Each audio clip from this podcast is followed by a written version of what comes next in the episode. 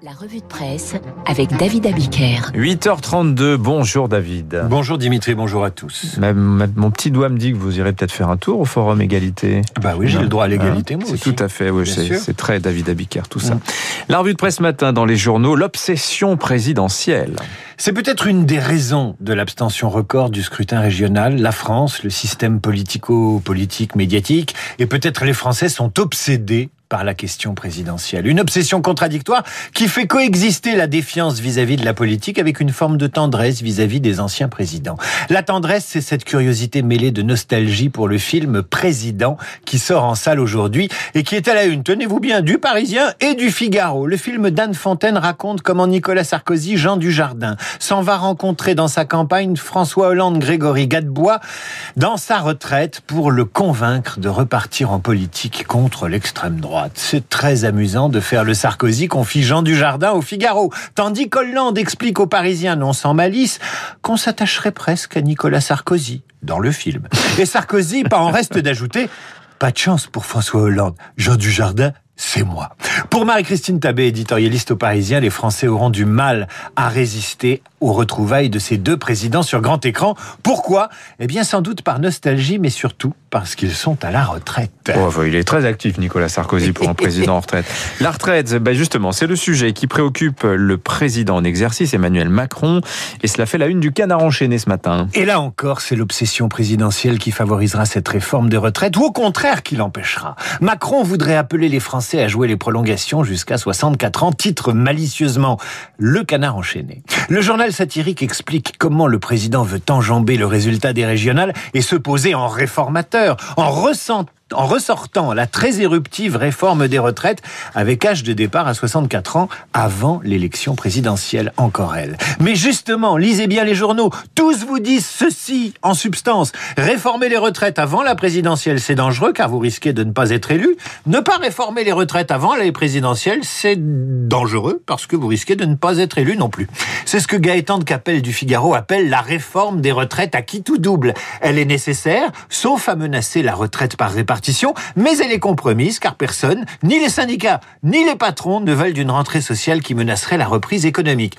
Que reste-t-il comme solution à Macron Annoncer qu'il la fera en 2022. L'opinion approfondit les hésitations présidentielles sur le sujet et convie pour cela Hollande et Sarkozy, encore, eux.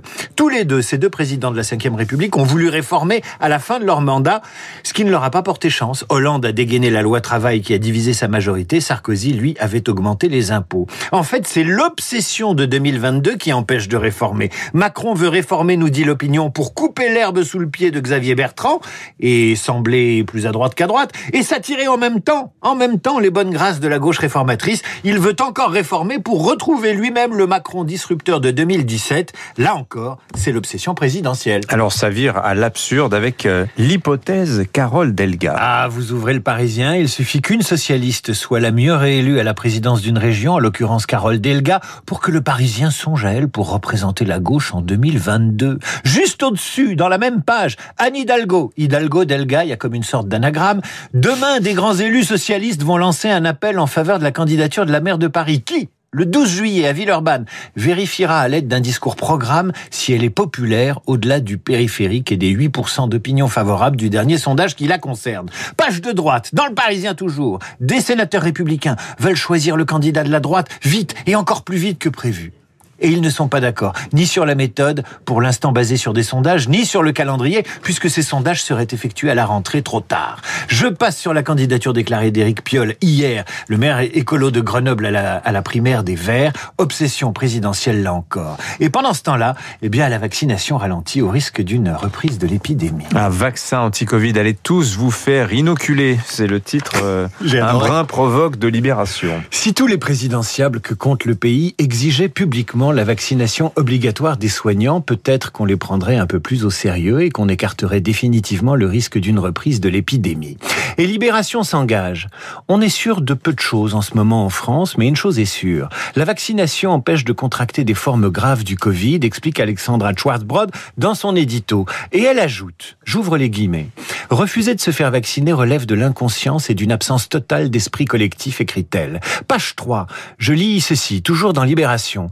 Les établissements qui prennent en charge des personnes âgées, souvent atteintes de comorbidité ou d'immunodéficience et qui sont donc vulnérables au Covid, sont ceux où la couverture vaccinale des professionnels de santé est la plus faible au-delà même des EHPAD. Écoutez bien ces chiffres. Seuls 21% des infirmières et des aides-soignantes de l'hôpital Paul Doumer ont par exemple reçu une première injection. Le taux de vaccination dans la plupart des établissements gériatriques pour la PHP est inférieur à 50%. On n'est pas loin on n'est pas loin de la faute professionnelle, voire de la mise en danger d'autrui. Voilà qui pose une question un peu insolente à tous ceux qui voudraient présider un jour aux destinées du pays, à tous ceux que l'élection présidentielle de 2022 obsède. Comment prétendre, comment prétendre gouverner et réformer les retraites de la France quand on n'est pas capable d'exiger et d'obtenir que les personnels des hôpitaux se fassent vacciner? Je pose la question, même si elle pique un peu. Oui, vous, faut, C'est compliqué cette histoire d'obligation vaccinale chez les soignants. Hein. Et c'est vrai que c'est un vrai mystère. Pourquoi dans les EHPAD et pas dans les hôpitaux? On s'interroge à ce sujet.